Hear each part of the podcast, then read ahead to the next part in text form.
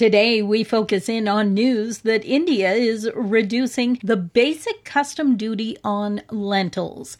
Joining me on the program to talk about this is the executive director for the Saskatchewan Pulse Growers, Carl Potts. And Carl, set the stage for us. Fill us in on what we see happening.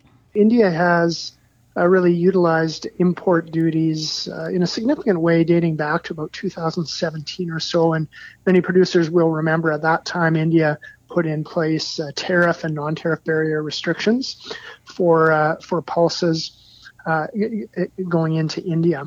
And, and really ever since then, they have maintained um, a certain level of, of import duties, but from time to time will uh, alter those and, uh, and reduce them depending on the own, their own supply and demand situation.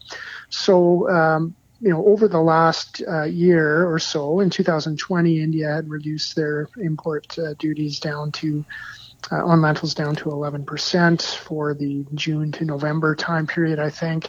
Uh, and then just recently announced here that they uh, have reduced their uh, lentil effective import duty from 33% to 11% for Canadian and other uh, imported lentils. So, what does that mean for us now? It means basically that there's uh, a little bit less restriction or, or cost to you know, to export lentils uh, to India.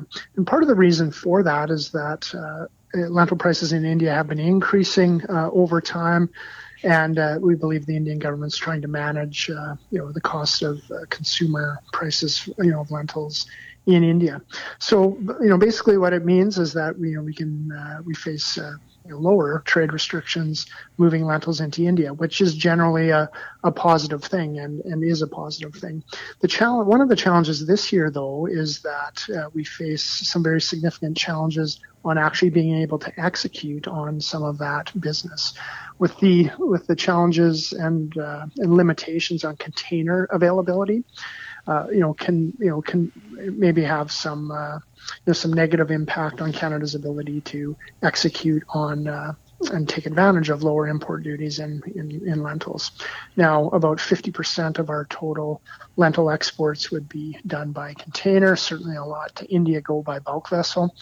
But um, you know, with the container uh, shortage situation, uh, you know, this year, um, it, it, may have a, a, a, bit of a negative impact on on the ability to execute on that business. What are you hearing from producers as far as this year's lentil crop? I, would say that this would be, you know, the most uh, significant drought that we've had.